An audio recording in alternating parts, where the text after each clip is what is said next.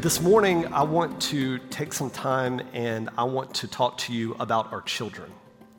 Um, as you can see, I'm wearing my kids' life sweat shirt thingy uh, because I believe so much in the ministry uh, this church provides to children, uh, but also uh, because I believe in children.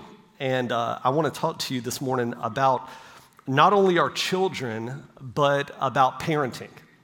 And uh, I realize that uh, when I just said that, uh, there's a certain percentage of you that immediately tuned out. Because in your mind, you're thinking, well, you know, I don't have kids in the house or whatever the case may be. Uh, but let me, let me just push back and, and cause pause on that just for a moment, because this is one thing I know to be true. In a room this size, uh, it, is, it is highly probable that you either have children right now, uh, you will have children in the future, you have had children in the past. At the very least, you know someone who has children and you have influence over them. All right? So, this is applicable pretty much across the board, um, I would guess. But I want to share a burden that's uh, been resting on my heart uh, for a while. And uh, I want to begin with uh, Psalm 127. Again, this is a very common uh, verse of scripture, uh, but let's read together. It should be in your notes and on the screen. The psalmist writes this He says, Children are a gift from the Lord, they are a reward for him. Children born to a young man are like arrows in a warrior's hands. Blessed is the man whose quiver is full of them. Father, this morning, as um, we so humbly come before you, I want to ask for an extra measure of your presence, an extra measure of your anointing, an extra measure of ears to hear and hearts to understand and words to speak. I, I pray, Lord, as we dig into a whole lot of things concerning children and parenting, as I've just bombarded heaven with prayer asking the Lord to speak specifically to individual parents and people related to their circumstance and their situation. The Spirit of the living God knows what's going on, even if nobody in the world does. And so, Holy Spirit, we trust you here in our time together to do that and to do it powerfully, we pray in the name of Jesus. Amen, amen, and amen. Well, most of you know uh, my wife, Joy, and I, we have about 56 kids in our house. This last, uh, this last November, uh, we gave our oldest daughter away in marriage. Um, so we have a we have a 21 year old daughter and we have a two year old daughter and everything in between. And uh, we were able to give our daughter away, Autumn, uh, to marriage to a great young man, Andrew. Uh, we love him. Uh, her name was Autumn Rain Henderson, and now her name is Autumn Rain Maine. Um, so we get a kick out of that. Um, we traveled to, to have their wedding ceremony, and there is a whole story in it of, it, of yourself. I'll, I'll be glad to tell you one day. But uh, we came back, and just a few short weeks after we had gotten back from uh, the wedding, um, Autumn and Andrew called and they said, Hey, can we come over for dinner? Uh, and I said, Yes, of course, uh, which is not very common because there's something weird going on in the dynamic there because it's, it's as if our food just tastes better than their food or there's something like that. I don't know, but they really like eating our food. I don't, I don't know what it is. Maybe they just don't have food. But um, so they come over, which we love. I mean, we are, we are super just, we, we love that. And so they came over, and um, after dinner, Autumn set us down at the table and she said, I have something I want to share with you. And in my mind, uh, it went back to some a few months beforehand. We'd had conversations with them, and they um, they had talked about moving to Central Florida at some point because uh, Andrew has a lot of family in Central Florida, and they were going to go there for a little while or whatever. So in my mind, that's what it was. But Autumn then pushes a box over to our side of the table, and lo and behold, uh, Joy opens up the box, and there's a baby outfit in the box. And um, uh, Autumn looks and she says Dad, we're pregnant.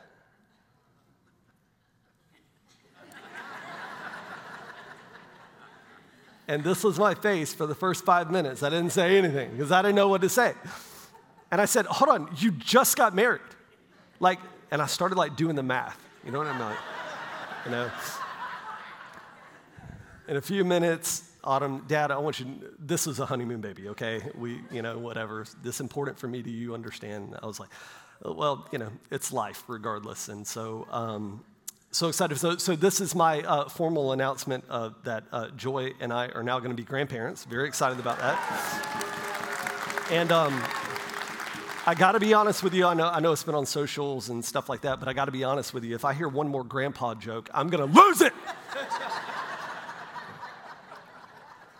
I came in from lunch the other day, and um, there was a, a, giant sign on my door that said Gramps in huge letters. And it said, knock very loudly.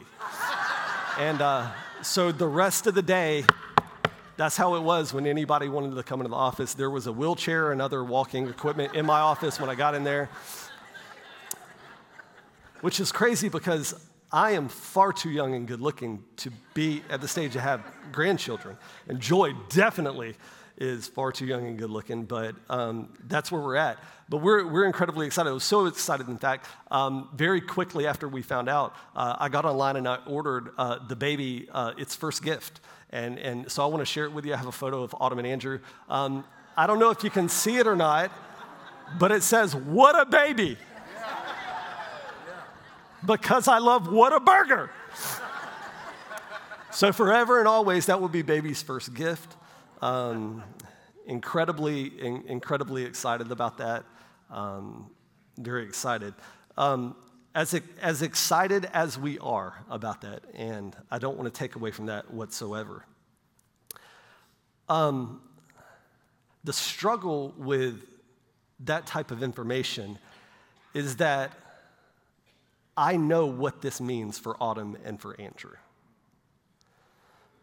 Um, see, in, in our lifetimes, and in, some generations of the past, but definitely in our lifetime, our children, including this child, have been born into war. And I don't mean nation against nation yet. But I mean, they are born in a time where it's very dangerous for them to be alive, if they make it that far. It's a time, you know, Paul talks about, he says, listen, we don't wrestle against flesh and blood, but against evil and principalities and darkness and wickedness and demonic forces. And it's as if there's like this, this spiritual struggle that has so intensified, specifically in our nation, that it's like overflowing with physical effects.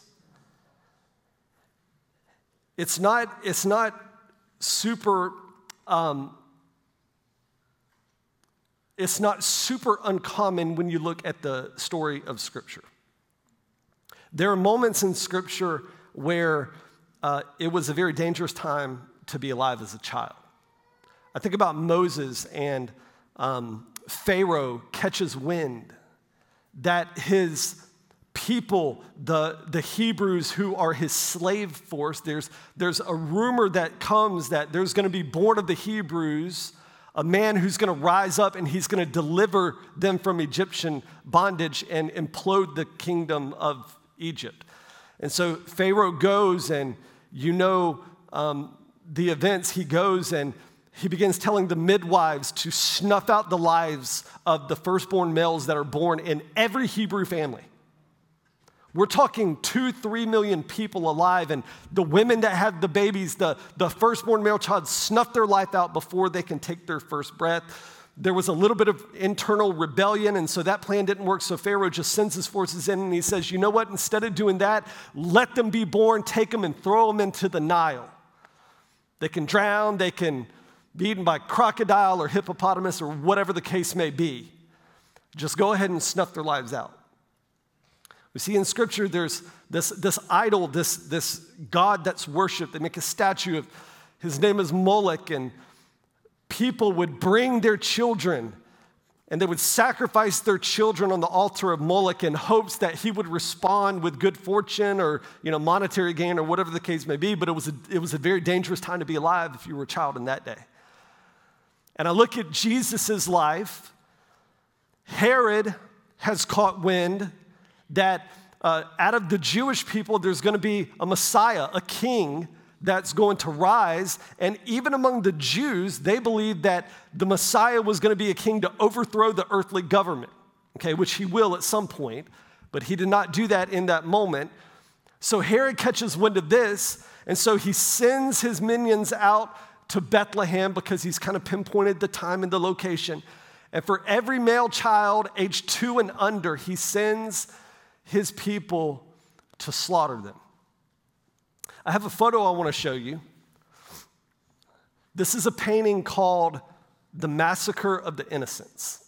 I've had to edit some things here because it's, it's pretty graphic, um, especially the bottom portions. But what you see here is you see men who are literally ripping children from their mothers and their grandmothers. You see women who are fighting with everything in their power, clawing their faces, doing anything they can to prevent these men from taking out the lives of these children. But nonetheless, you see that these men were successful in their, their venture. They go and they slaughter the innocents. We find, you know, in, in history, um, there were probably um, about 20 to 40 children who were slaughtered during that time, which, you know, in, in, uh, in our world, when we look at, you know, 8 billion people that live, you may have a tendency to say, well, that's only or, or 20 or 40. First off, let me remind you, that's 20 or 40 souls. But secondly, let me remind you that in Bethlehem, there was a population of less than a thousand people. Friends, that's as if here at our church, the government were to come in and to take 20 or 40 of our babies and take out their lives. That's the impact that that moment had, and it's been all throughout history. And the reality is this those children were born at very dangerous times. A true reality for us is that our children are being born at a very dangerous time. Listen, we see that in the attack on the unborn through abortion. And let me just remind us listen to me, that fight's not over. I want to remind us that, that, you know, uh, at some level we had some type of moral victory last year, but listen to me, friends, it's, it's not over. All, all that has done was, was provoke the demonic influence once again to rise to their own occasion. The fight's far from being over. But listen to me say this since in the last three years, there and, and you can't you it's like you can't put your finger on it and you can't point to it exactly. But if you are spiritually attuned whatsoever you know that everything is different over the past three years. There is an unprecedented new attack on the coming generations in our land. It's as if, as if God, and, and I do believe this, I believe that God has begun to lift his protective hand off of us as, a, as an act of judgment because of our continuous rebellion and provoking him. I believe that he's begun to lift his hand of protection, and as he did, the spirit of Antichrist filled those caveats. And he came in and he is running amuck we're seeing unprecedented attacks on our children physically, yes, but listen to me, spiritually, psychologically, emotionally, mentally, their entire well being is being attacked. And listen to me say this. It's almost as if in this, in this contention in the spirit realm has so intensified, it's overflown to the physical realm. And it's so much so that it seems that our common enemy is no longer suffice to just take their physical lives. It's as if he is now after their souls. It's as if the physical life, what, that's fine, but he knows that those babies are in heaven, as tragic as it is, that Jesus has carried those babies to heaven. And we believe that, and we're thankful for that. But I'm telling you, there's another side to this thing. And our children that, that live today, they are under attack in a way that you and I have never been under attack. Listen to me, I'm gonna tell you a lot of stuff, and I guarantee you 95% of what I'm gonna tell you today is not news to you. But I want you to hear me say this.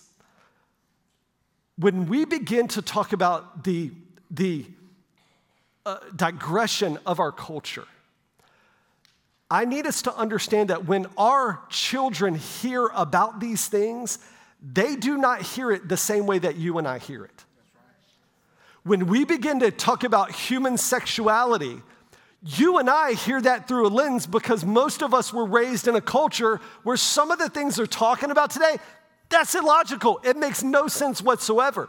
But our children are being indoctrinated on every level of society, and there's conflict and there's co- confusion, and they need good and godly parents and grandparents and churches to rise to the occasion and to set things right for them. Man, the, the, the cancers of our society, when, when, you know, I was born in 1980. Most of you were born far before that. No, I'm kidding. But man, I remember being born and, and not being born, but living in the 80s. That would be amazing. Traumatic, probably. Okay. All right. The cancers used to be little pockets in our society.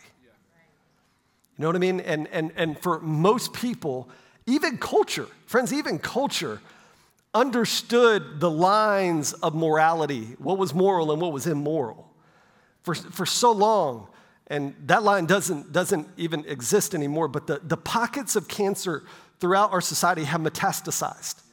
And they've grown into something that is absolutely unrecognizable in the, in the 60s and 70s, you have you know, the sexual revolution that begins, where uh, that's more just about freedom of sexuality and you know, promiscuity, and I can sleep with whoever I want to. But that thing has grown to, to, to something where when, when our children are being raised literally at the highest levels of our society, we cannot articulate what a male is and what a female is and what their differences are. At the highest levels of society. And if they can't understand at the highest levels of society, the whole intent is for that information to indoctrinate the lowest levels of society. And listen to me, whether you like to hear it or not, and whether you believe it or not, it's happening. And it's not just happening at certain schools. There, there are great schools still in, I believe, in this area that are, that are not teaching crazy things, okay? But listen to me, we live in our world has shrunk. We are in an incredibly globalized world. And there are things that our children are hearing and being taught and discussions that are happening at school. And they are being confused about so many different things. You want an idea of, of how, how far we have fallen from grace? Uh, I was reading an article one time about the Brady Bunch. And it was saying that the writers, as they were writing the script and they were trying to do character development and give everybody a story. They were basically saying that, that Greg is the dad, right? I said it in first service and I couldn't. It, Greg was the dad, right? Mike, Mike, not Greg. Okay, thank you. Yes. Mike is the dad. And they were, they were like, if we're gonna blend these two families together, we gotta give Mike a backstory, like what happened to his wife. And so they wrote in that Mike's wife had died. Okay? Well, they were gonna take the mom and they said, well, we don't want to make her a widow because it's, it's too similar. So we want to make it like she was, she had left her husband, that she had divorced her husband. But do you know that they chose not to write that part into the script? They left it a mystery. They never spoke to what happened to her husband because they felt like it was too controversial to put on TV that a woman had left her, wife, her husband. Listen to me, that was 50 years ago. 50 years ago. And look at where we are today related to family and relationships and sexuality, all these kind of things. You take the lust for power that men and women in our nation have, and they've, it's, it's turned them into despicable people, absolutely untrustworthy, despicable people. You know, we talk about abortion and Roe v. Wade and, and, and these things. Uh, this, this, whole, this whole argument has created, listen to me. If you go and you watch the marches that happen and, and the, the, the conventions that are promoting this type of behavior, it is incestuous and it's insatiable. It's like they're bloodthirsty for the lives of our children. It's unnatural. It's not normal. It's not okay, but it's common. And it's been normalized in our culture. And listen to me say this again, I need, I need this to sink in. When you hear that, you think of it one way. But when our children hear it, there's conflict, there's confusion. There's not, yeah, I know this is what mom and dad said, but this is what culture says. Where do I land with this? And they have to be nurtured and brought along. Man, we live in a society where, you know, and, and so, you know, the church can take a certain level of responsibility for the scandals and, you know, all that kind of stuff. But we live in a culture that has, that has lived in Darwinianism and which has evolved into a new type of atheism and a pseudoscience and all this kind of stuff, where it's no longer just dismissing God, now it's against God. It's against anything that resembles Christ. And so you can see if you look deep enough that there is a digression of these, these pockets of cancer and they have just grown into one another. And it's confused and it's blurred. It's a great delusion that we see so much in our nation. So, am I excited to be a grandfather? You bet your bottom dollar. And I'll celebrate the life of that child every chance I get. But I understand what this means for Autumn and Andrew as parents of this child. That they cannot casually raise a child and just hope for the best. They've got to be a man and a woman who draw a line in the sand. And they say, listen, you can, you can mess with my car, you can mess with my money, you can mess with my cat. Please kill my cat.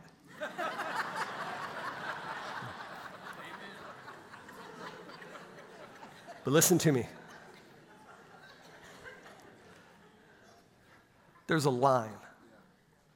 And if you start messing with my babies, it's gonna get ugly.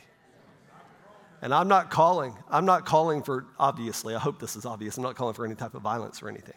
But listen to me, there, has got to be a fortified spirit in the people of God as we raise our children, where we are not willing to bow the knee. Just because everybody says it doesn't make it true and it doesn't make it right. There's a standard. There's a standard that we have in God's word. And so listen to me, listen to me say this. I, I want, I want the burden of my heart to really be understood I think, when I, when I make this statement. Children, although they are the greatest blessing, children are the greatest blessing. The Bible says they are a reward. They're, it's like the Father in heaven is knitting these children in his womb as a gift. And he goes, Justin, it's a reward. It's a gift for you. They are the greatest gifts. But I'm telling you this Children, as great of a gift as they are, they come with a burden. And that burden rests squarely on the shoulders of their parents and their grandparents, their family, and their churches to raise them in the ways of the Lord and not to cave to a broken, evil, vile, wicked world.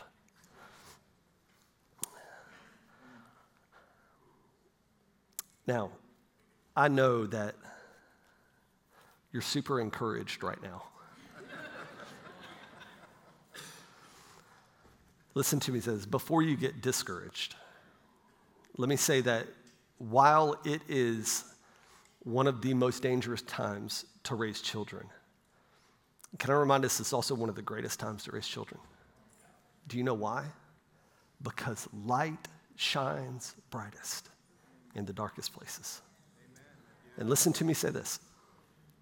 Do you know why I have do you know why I have, man, I, just something, when, when this begins to, to uh, come into my soul and, you know, I, I'm reminded of the burden of parenting my children, it's as if the Spirit of the Lord awakens a fight inside of me. You know, where I'm, I'm just not willing. I'm just not willing. I'm not willing to negotiate. I'm not willing to compromise. I'm, not, I'm just, I'm, I'm, I'm here for it. And I want to, I want to simply remind you of, of this eternal truth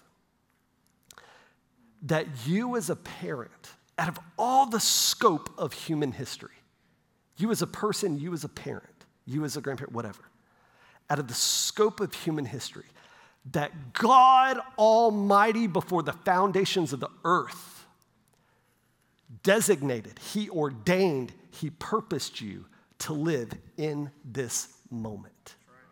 Knowing the chaos, knowing the confusion, knowing the frustration, knowing the, the influx and the intensity of the spiritual warfare manifesting in the, in the physical realm, knowing all this, He positioned us.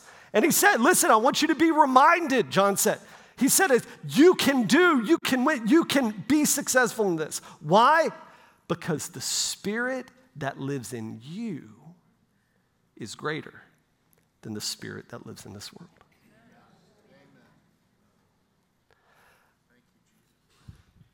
I think that when I look at the onslaught of children in our culture, I think for me, what it does is I look into scripture and I look at where we're at and I try to, I try to you know, separate what's for what. I, I sometimes have a little bit different view, so take this for, for what you, take it or leave it.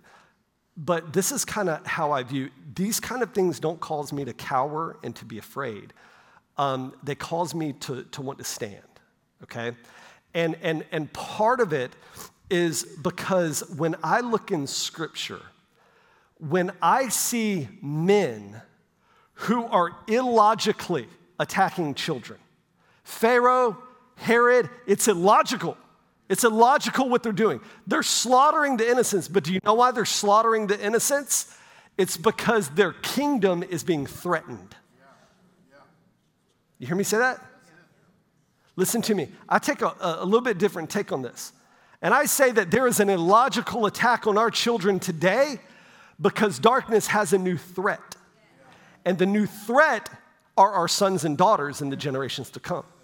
Because I believe through the lens of the Spirit, I believe that in, that in cultures all around the world, even in, even in our Western culture, I believe that there are going to be pockets of young men and women who are raised up with the fiery Spirit of God, who not only love Jesus and who are, are willing to give their lives for the sake of the cross, but they're people who know God and they walk with God and they hear God and they understand doctrine and they are able to preach the Bible truly for what it is. As the Spirit of God goes out from them, cultures begin to go in upheaval. Now, listen to me. When something like that happens, all of a sudden you can't expect peace. You've got to anticipate kickback, a, a whiplash, a backlash. You've got to anticipate something like that. But listen to me, friends. Are we just going to fold because we don't want the kickback? No. It's for our children and for their children and for their children. Listen to me say this none of that happens. None of that happens until we choose this moment in history to say, no, I'm, I'm done with that. I'm not going to fold. I'm not going to cave. I'm done with that. I am going to intentionally raise my children for the glory of God. You guys, listen to me. It used to be, I've said it, it used to be that we could trust culture somewhat to teach our kids some things. It's, it's true. When I was growing up, there were some things that my parents probably entrusted culture. It was, oh, they'll be fine.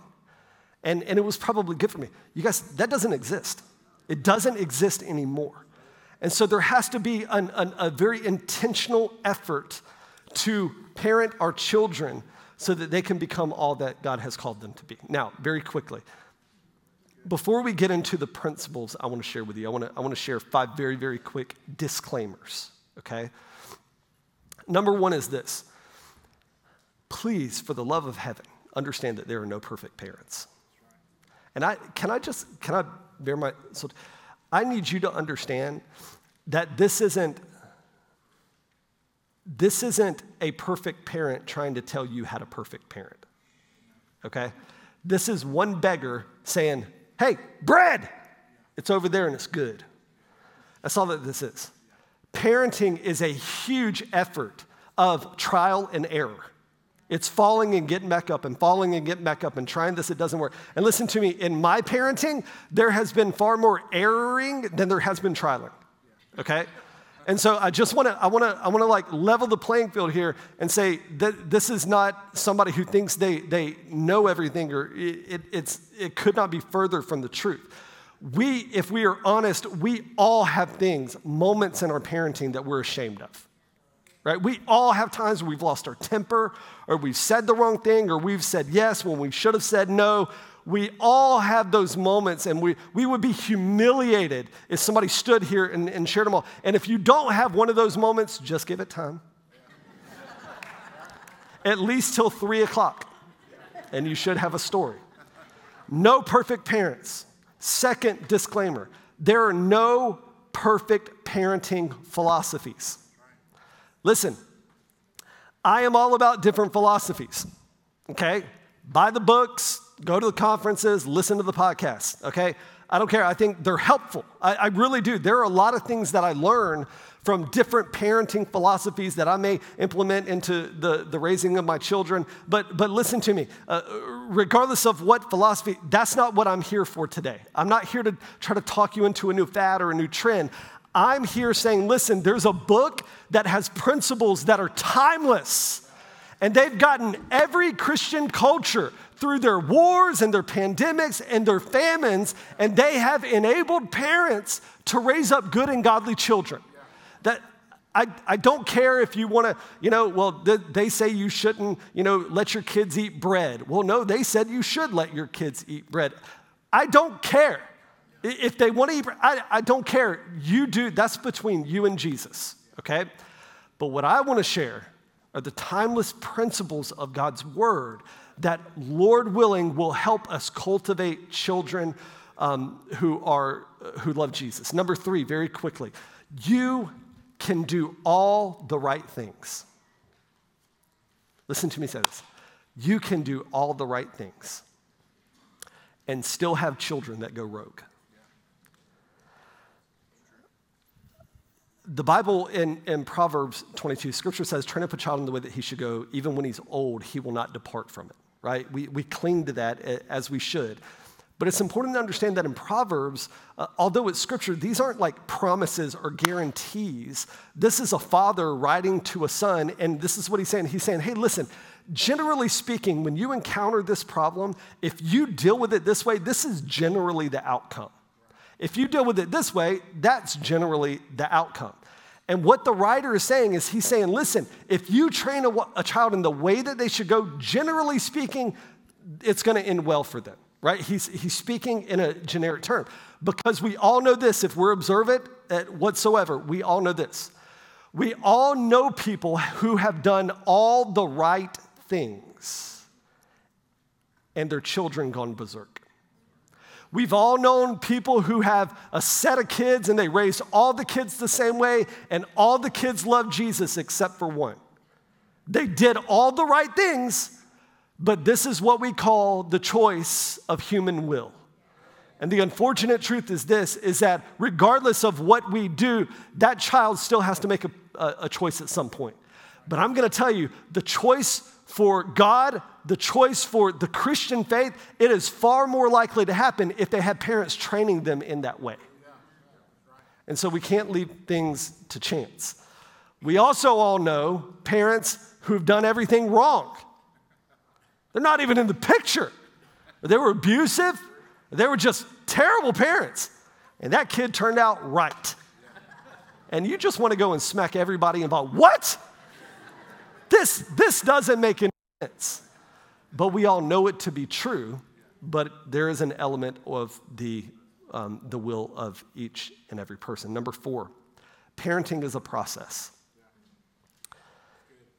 In John 16, Jesus is talking to his disciples right before he goes to the cross, and he says, Listen, there's so much more I want to do, and there's so much more I want to tell you, but I can't right now. And I just want to remind us as parents, as grandparents, as influences over children's lives, that man, we are not in this for momentary successes. We're in this for the long game. And being in it for the long game means that you can't squeeze everything in into a two week session.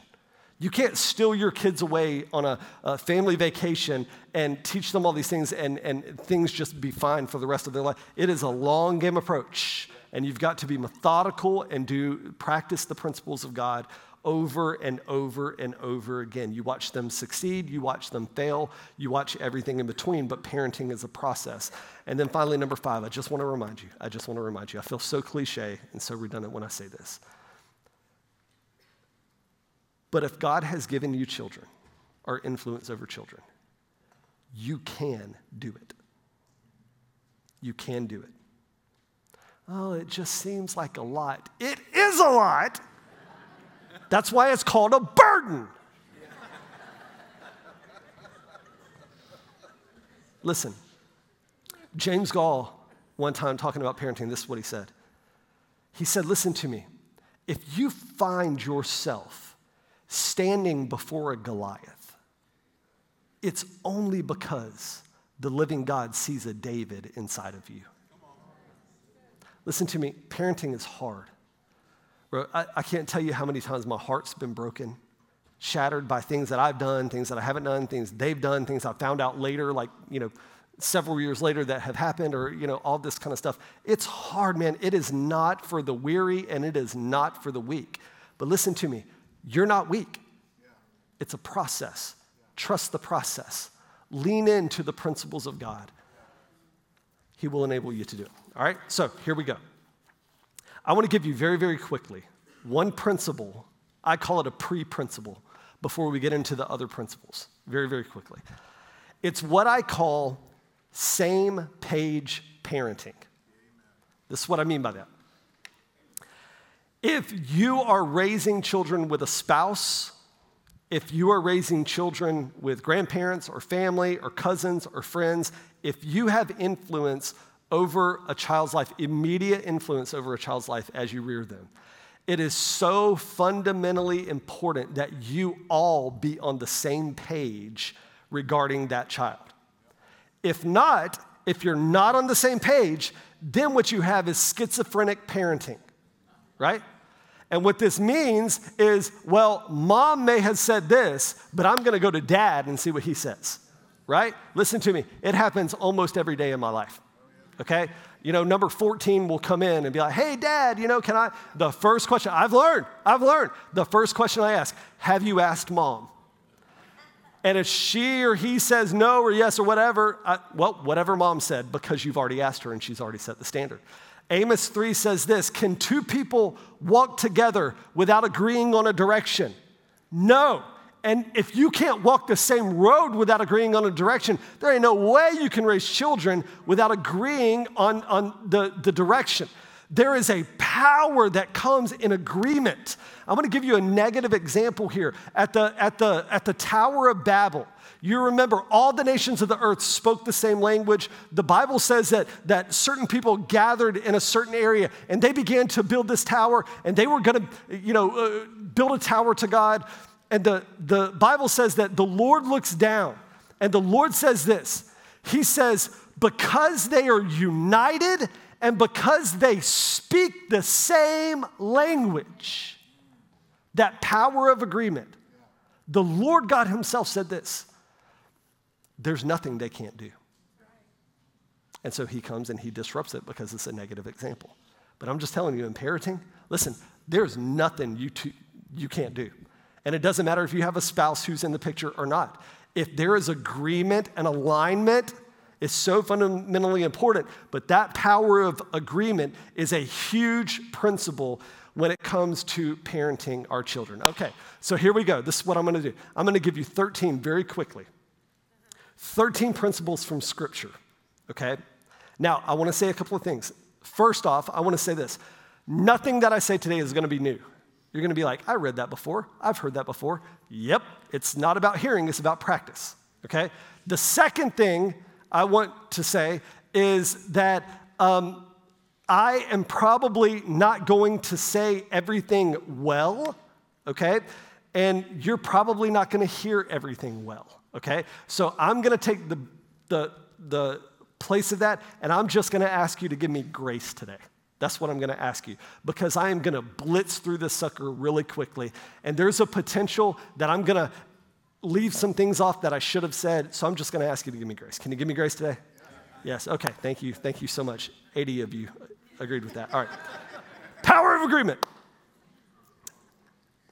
Principles for parenting. Number one children greatly benefit when their parents pray.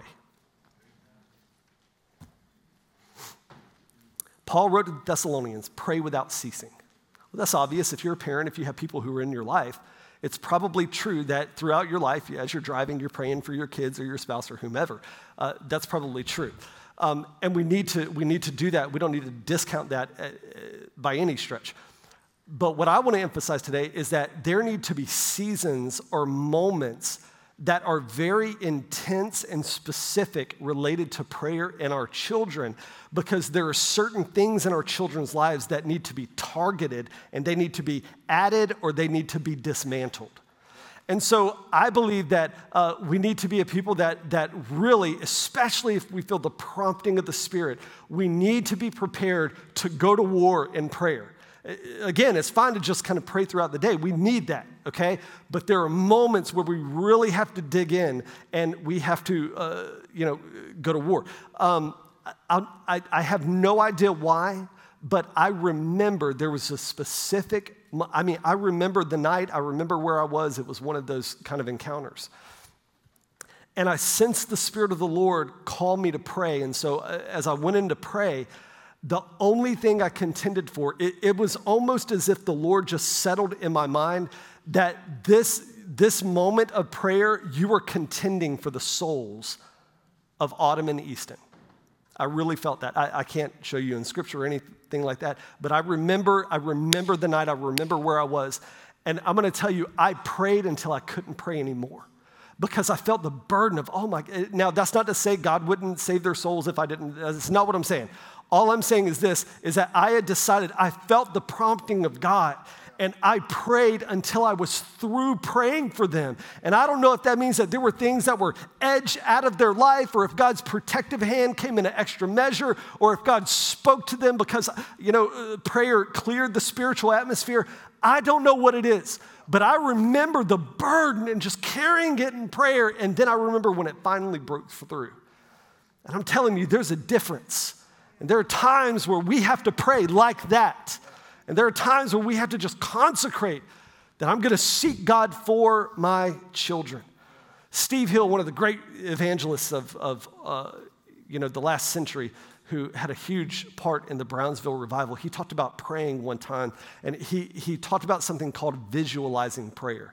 And this is what he said. He said, When I go to pray, he said, I don't when, I'm, when I go into the closet and I'm praying for the souls of men and women that I'm about to preach to, he said, I don't just pray for their souls, but I visualize their response. I visualize people shooting up out of their seats and rushing to an altar. When I pray for my children, when I pray that they will have the fruit of the Spirit, I don't just generally pray that they'll have the fruit of the Spirit. I visualize them having the fruit of the Spirit. I visualize a move of God. I visualize these things. And he said, what it does is it stirs my faith. It gives me something to see that's unseen and something to hope for that's not actualized. And those are the moments that, that we need to really contend for our children as we pray. Number two, children benefit when parents set a good and godly example. Listen to me. You can be a good dad without being a godly dad. You can be a good dad and love your children and provide for your children and make sure that their needs are met without living out a godly example for those children. But listen to me say this you can't be a godly dad without being a good dad. It just automatically happens. And so we need parents who will set a good and godly example. Our kids need to see our work ethic, they need to see us operating in generosity, they need to see integrity. Listen to me, our children need to see us apologize when we're wrong. Our children need to see us humble ourselves and repent when we have blown it. And our children need to see us stand up for what's right, to defend the weak, to promote them, to encourage along. People need to see that good example, but also the godly example. Number three, children benefit when parents give them realistic expectations. Listen to what Proverbs uh, 21 says. He says, Despite their desires, the lazy will come to ruin, for their hands refuse to work. Did you know that work is a spiritual activity? And listen, I know a lot of people, if you, if you misread Genesis, the, the opening chapters, you can misread that and you can assume that work is a curse from God. Work is not a curse from God. Work came long before the fall. Work was a gift from God as a spiritual outpouring in the physical realm of doing and working and having purpose and all of these things. And I said it before and I'll say it again. You guys, we can't, we can't trust the world to teach our children about responsibility. We, we can't trust the world. I was at, I was at a um, uh, uh, school and one time and, and they were it was like an award ceremony or something like that and uh, the people that were talking they emphasized how they are raising up student athletes and they emphasized we are students first and then athletes and then, as the person kept talking, they ended up divulging what they mean by a student athlete, and they said that the students must maintain a D average. What? Listen, I, I do, I'm an adjunct at a, a Christian university. And over the past few years, there have been things at uh, a number of different schools where, where basically, basically, if you pay, you pass. The, the, the word count on assignments is no longer a thing. That whatever you want to write. And listen to me, you, you, you think I'm kidding? I will have students write two sentences. I've had it happen. There is this idea that as long as they do something, it's enough, but it's not responsible, and I guarantee you it doesn't honor the Lord. God is very emphatic when he talks about work. And so I think that for our children, listen, it's, it's important for them to have age appropriate responsibilities. It's okay to tell them they got to make their bed, which we've never told our kids to make their bed, but if you want to do that, that, that that's between you and Jesus. It's okay to say, hey man, I need you to take out the trash every day at 8 p.m. Okay? Well, nope, I need you to take it out of the can, okay, at 8 p.m. No, I need you to take it out of the can and out of the house at 8 p.m. No, no, I need you to take it out of the can, out of the house, and to the dumpster at 8 p.m. You got it? Got it. All right, you got to be clear all right? But all I'm saying is that it's okay to set realistic expectations. It helps them to grow into mature and responsible adults, and it is a spiritual principle that God emphatically communicates to us, okay? Number four, children benefit when parents appropriately discipline and when they discipline appropriately, okay? Paul writes to the Ephesians, fathers, do not provoke your children to anger by the way you treat them. Rather, bring them up with the discipline and instruction that comes from the Lord. So, the first thing that I think is important to understand is that the right kind of discipline is not abusive. And, and we all should know this, okay? I'll never forget Jack Taylor one time. We were at breakfast right down here at the, the Doubletree, and we were talking about parenting. And he said, You know what's interesting about most parents? He said, When they go to discipline their children, it's not really discipline. I was like, What are you, are you okay? What are you talking about? And he said, No, no, follow me. He said, When most parents go to discipline their children, it's not discipline, it's revenge. Because the parent has been so deeply wounded or hurt or offended by what the child has done that they have, re, you know, it's basically become payback. And so I want to say that regardless of how we choose to discipline our children, the right kind of discipline won't be abusive emotionally or physically, okay? There has to be a motive to our discipline, and this is that motive. Paul Tripp wrote this. He said this At its core, our parenting must be rooted in a desire for children to have a new heart, not just good behavior. You hear that? It's not just about good behavior. It's about cultivating an environment, even through our discipline, where they have a new heart and they understand why they're being disciplined and they can grow from that. But it's difficult. It's difficult to be the adult in certain moments. This last week, one of my particular children is acting out in certain ways. And so earlier this week, my wife just went by, not to like, you know, she, it wasn't a full out spanking or anything. She went by and she swatted her butt as, as to jar her back into reality. This little one was like this. She looks back and she goes, Is that it?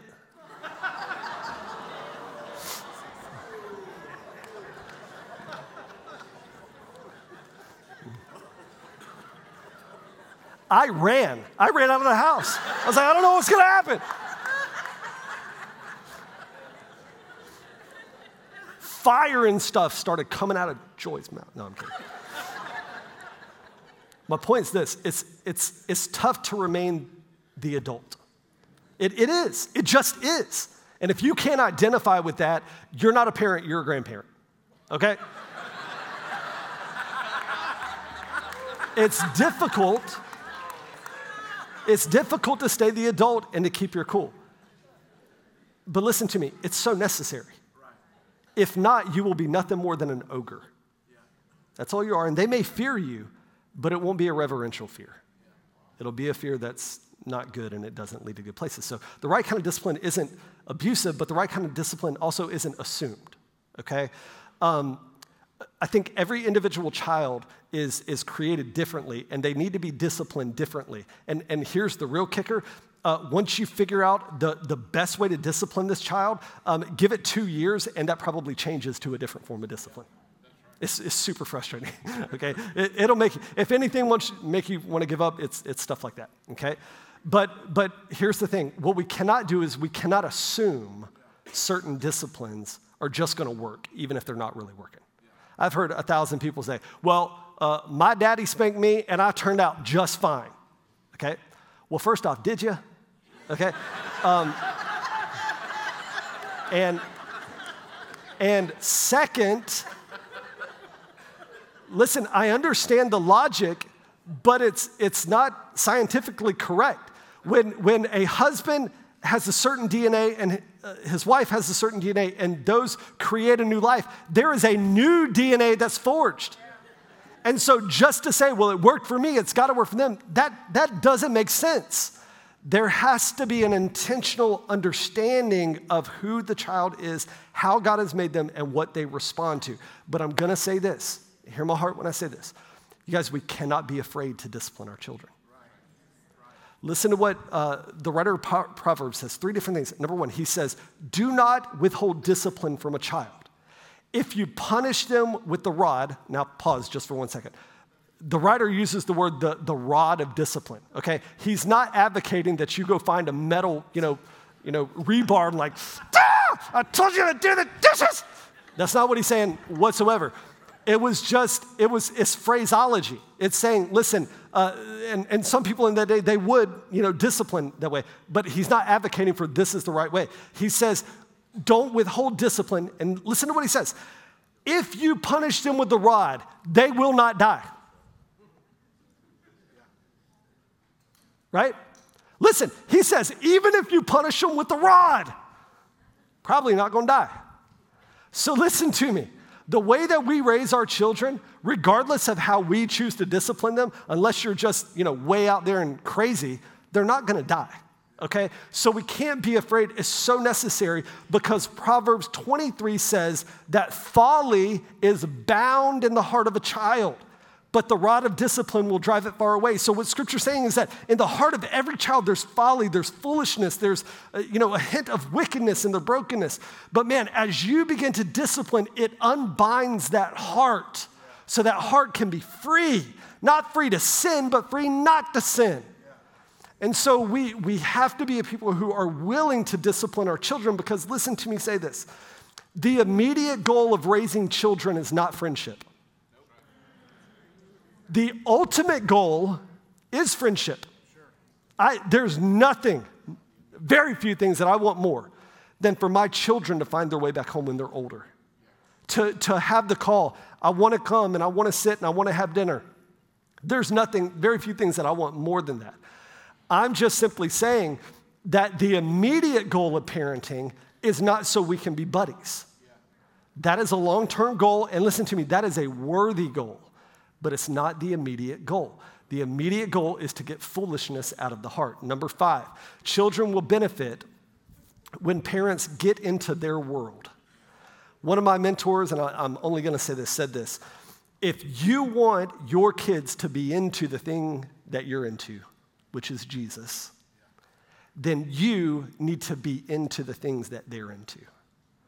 And listen to me, I, I try to get my kids, and I'm talking about just hobbies and stuff like that, the way that I live, all that kind of stuff. I, I, I make my, I expose my kids to the things that I love, but I don't force them to be a part of the things that I love. And I don't vicariously live my life through them by forcing them to partake in certain things that are my passion, not necessarily their passion. And so we, we've got to be people that, that are willing to get into the world of our children. Number six, children benefit when parents discern when to speak life and when to speak death. Proverbs 18:21, the tongue has the power of life and death. Listen, when we verbally bless our children, you realize that in Old Testament, you realize that people were they were killing each other over the blessing of a parent. We cannot underestimate the power of listen to me it's not just words. Something happens. Something is supernatural it's unseen it's really unknown. But when we choose to bless our children something happens in the spirit realm and something happens in the soul of our children. I'm not talking about lying to our kids right? This is like you know all the, the shows america's got talent you know even the these uh, all these different shows you'll see like certain stages and you'll see people that are singing and you're like for the love of god who told them they could sing? Okay? Please if your kid can't sing don't ask pastor glenn to put them up here okay? I'm just saying this that that we need to make sure that that we are blessing the right things. And we're not making them believe something that's false. But what that means is that means looking for the right things not just the wrong things okay? And so we, we've got to remember the power of blessing. Um, I'll never forget, you know, there, there are times where um, you do want to kind of, uh, through blessing, you want to call things out of children. One of my um, mentors in my life, he used to always call me and he would write, like when he would write me a letter or whatever, he would always address it Saint Corey, even as a child. And I was like, that's so bizarre. Like, what era are you living in, you know? And so one day I asked him, I was like, what is this about? You know? And he said, well, listen, I call all the people that I love and I'm close to, I call them by saint because I just believe that if I call them by that, that perhaps they will rise to the occasion and live like that. And listen to me, there are some times we got to call that good out of our children. Listen to me, you're not a bad kid. You had a bad moment, but you love Jesus and you are kind to other people. And we're going to get through this. There, there, are times where you pull that out. So there are times where we need to speak life, but also times when we need to speak death. There comes a time where it says, look, that's not going to fly. You can't say that. You can't hit your brother with a pan. You can't, you know, whatever. There need to be certain times where we put limitations. We say, no, I'm, I'm speaking death to this situation. We just got to make sure that we're not speaking death over them as individuals, okay? Number seven, very quickly, uh, children benefit when surrounded by godly influences. Proverbs 13, listen to this. Whoever walks with the wise becomes wise. This principle is so powerful. You know the, the phrase, uh, uh, birds of a feather flock together? You know where that comes from? Proverbs. It comes from the Bible because it's true. We tend to be like those that we are around the most. Some psychological studies would suggest that if you take your five closest friendships, you are an average of those five people. no matter who those people are. And it, and it just further goes on to solidify what Scripture says those who become wise, uh, walk with wise, become wise. So, what we're in the business of as parents is creating this ecosystem, right? We're creating godly influences in this ecosystem where um, I allow my children to be exposed to certain members of my family, but there may be certain members of my family that are toxic and not okay for my kids. And so I'm gonna not be extreme or dramatic, but I'm gonna edge them out. I'm gonna make sure that my friends that I bring around my son are a representation of me. That's why my friendship circle is a little small. So I'm gonna choose the church that I allow my children to be a part of based off this influence of who I want them to become. Who do I want them to rub shoulders with? Who do I want to go through the difficult things of life with? Listen, the idea of show me your friends and I'll show you your future is so true. It's so cliche, but it is so true. And I'm gonna tell you this I be praying that the Lord rips people out of my kids' lives that don't need to be there and replaces them with the kids that do need to be there. I pray that all the time. And listen to me, there have been one or two times where it has caused like destruction or seeming destruction on one of my children. They were just devastated. But I guarantee you, if you ask them today, they would be so grateful that the Lord ripped them out of their lives and replace them with who he has. And so we, we need to be in the business of creating these ecosystems. Listen to me, again, I'm wearing the Kids Life shirt. It's so important that your kids be a part of a church. They be a part of, of, of youth ministry, whatever the case may be. Because listen, it's not that the church is going to give them all the answers. You want to know why you want to know why so much of evangelical Christians are falling apart right now? It's because so many parents have said, "Well, the church will take care of spiritual things." Instead of being the spiritual leaders and training our children ourselves. And so we, we've got to get our kids plugged into things like that. Number eight, children benefit when parents guard their hearts. Proverbs 4 guard your heart above all else because it determines the course of their lives. I'm not going to get into all this. I, I just simply want to say this that our children are not mature enough to guard their own hearts. And I love you. Listen, if you're a kid here today, I'm not talking down to you at all. I love you with all my heart. It's the only reason I'm saying all this stuff. But I'm just saying, uh, uh, studies would say that the human brain isn't even fully developed and, and, and able to think as a logical adult until they're 25 years. Okay? Whew, that's horrible. Okay, but it's, okay, what are you gonna do with it? Okay? But yet we're giving out license when they're 15 and drinking. Okay, here we go. Vote for the next leader of the free world, please, person without a developed brain. Okay, um, I'm just kidding. You know I love you guys. If you know me, you know I love you. Um, but let me, let, me, let me just simply say this Christian culture in the West has shifted. See, we used to say, well, whatever the Bible says, that's how I'm going to guard my children, that's how I'm going to guard my own life. What does the Bible say about this? What has happened is that we have shifted from Scripture to conscience. Now, conscience is a gift from the Father, okay? I believe that. The problem is, is that Paul writes and he says, but your conscience can be seared. Like it can be cut off, it can be dead. But it's ironic that he calls Scripture the living Word of God. I was, uh, Pastor Glenn and I did our, our master's uh, program together uh, a few years ago. And man, I sat at a table with, with what I would have considered spiritual giants. Mega churches, people who speak at conferences, you know, all around the world, different things. And I remember sitting there as we're eating and just talking about different things, how the conversation shifted to what we watch on TV. Okay? And I'm not here to nitpick, okay? I just take it for what it is. But I remember with these people I would have considered spiritual giants, how they began to talk to me about how their favorite show, this will tell you how long ago it was, was Game of Thrones. Now, if you've watched Game of Thrones, please come back to church, yada, yada, yada. Okay, but let me tell you this. From what I know, and whatever, I've never seen the show, but what I've read, it's, it's basically pornography. There are moments that, that have full fledged pornography, rape, sodomy, I mean, you name it, and, and shows pretty much everything. For a Christian spiritual leader, to not be able to discern there's something wrong with his conscience. There's just something not okay.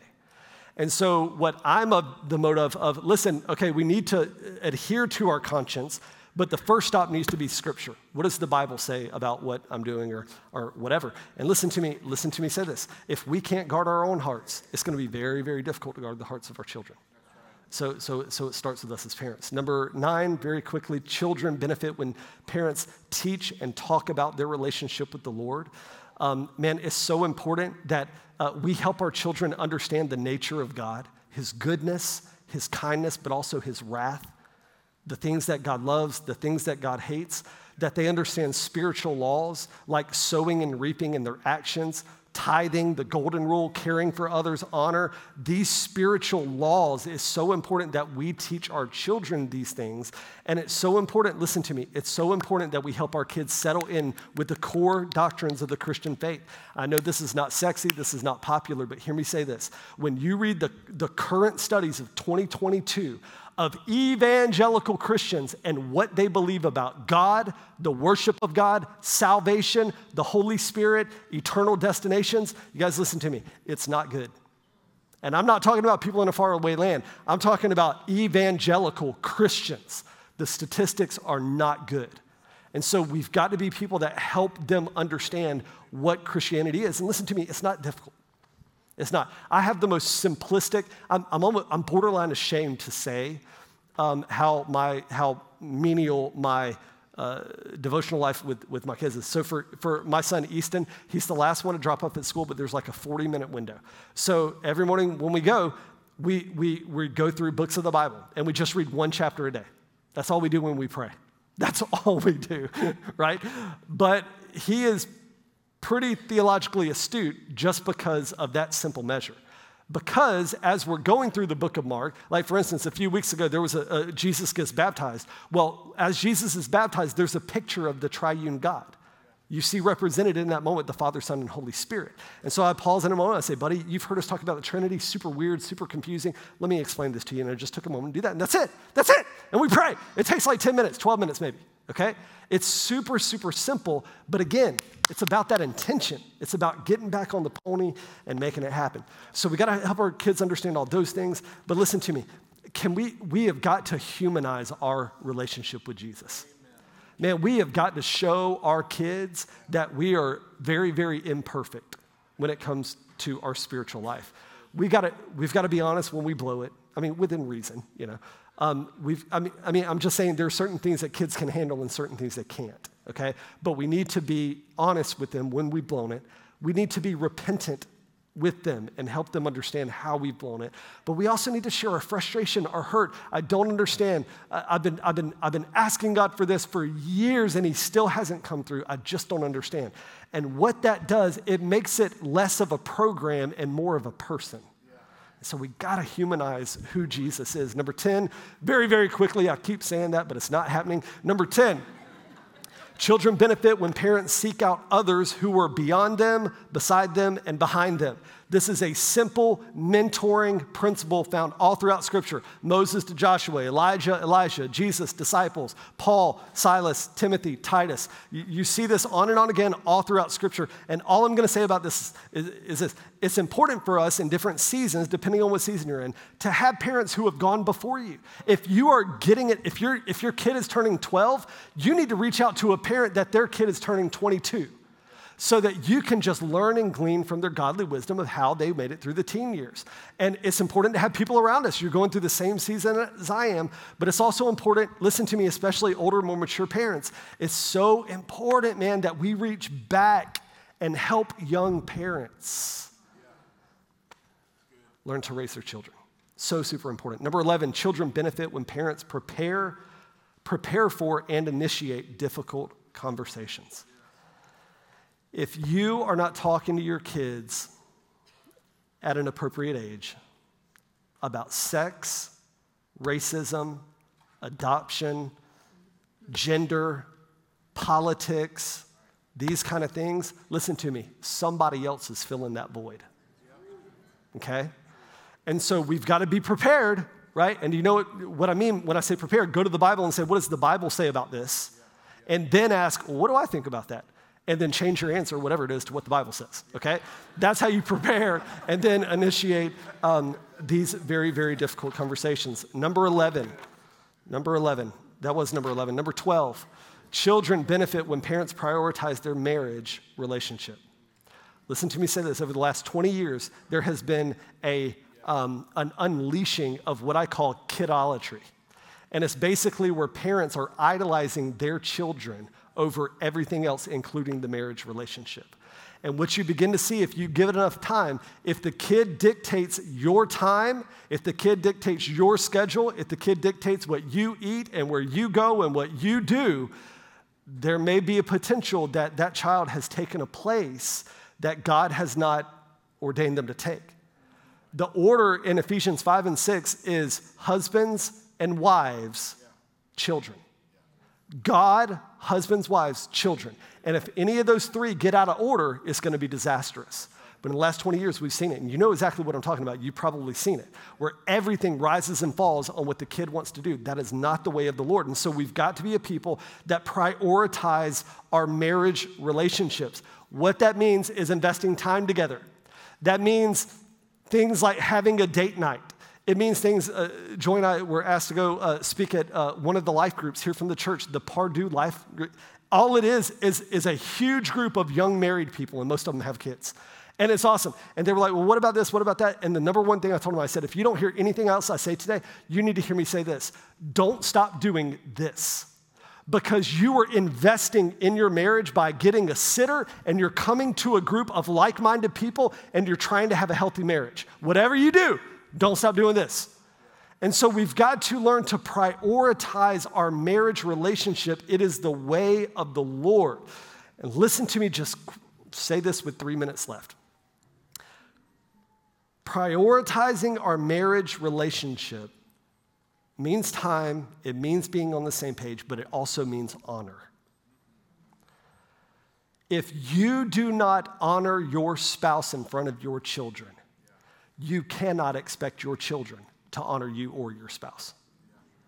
It is, honor is a, is a scriptural principle, and it's a sowing and a reaping principle. And so we have to, they say, well, well, they don't honor me. Why should I honor them? Well, number one, we're not in third grade. But number two, I don't honor people because they honor me. I honor people because I'm an honorable person.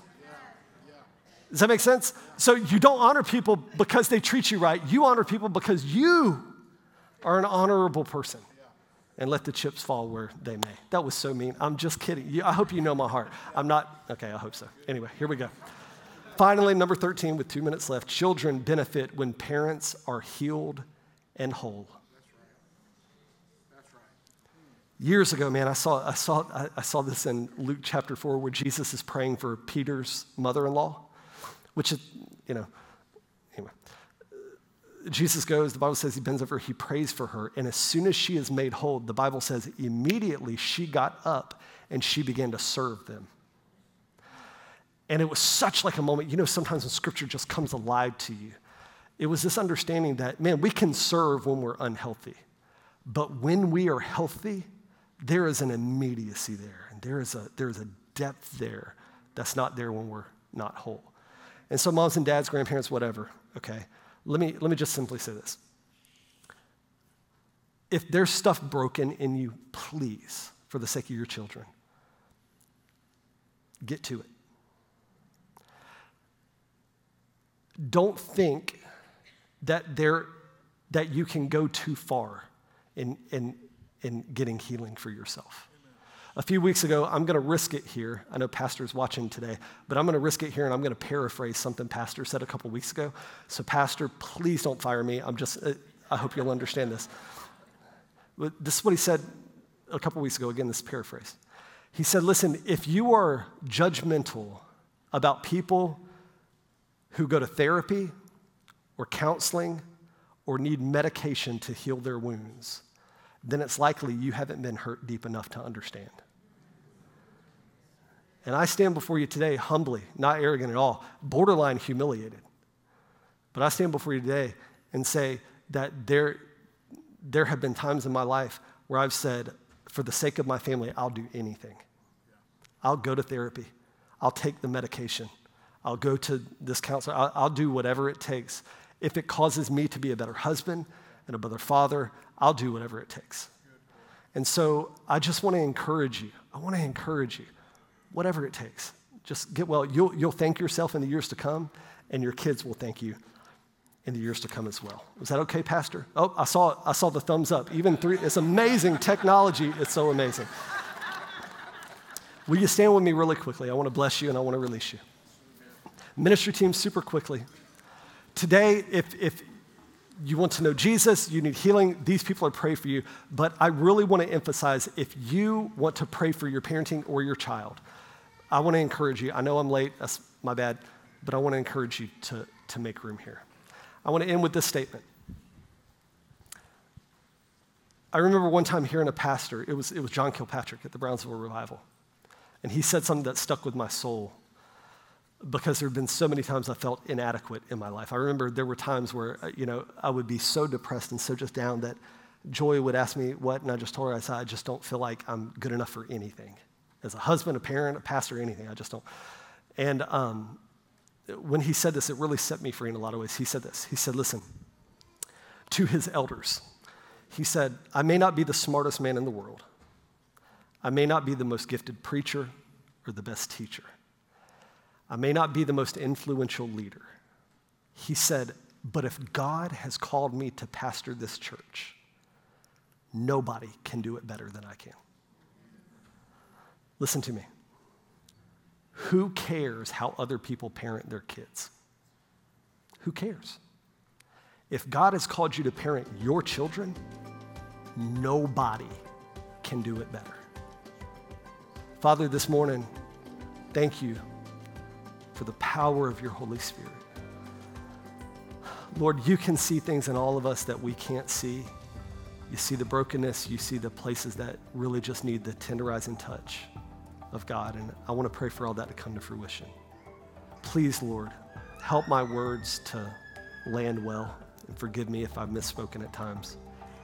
But I do believe that there's a wave coming of good and godly parents and grandparents and people who influence, but a good and godly wave of children who will shake things around them for the glory of God. God, begin with us. Do it in us. Do it in our homes. Do it in this house. Do it, Father. We will give you honor for it. In Jesus' name, amen.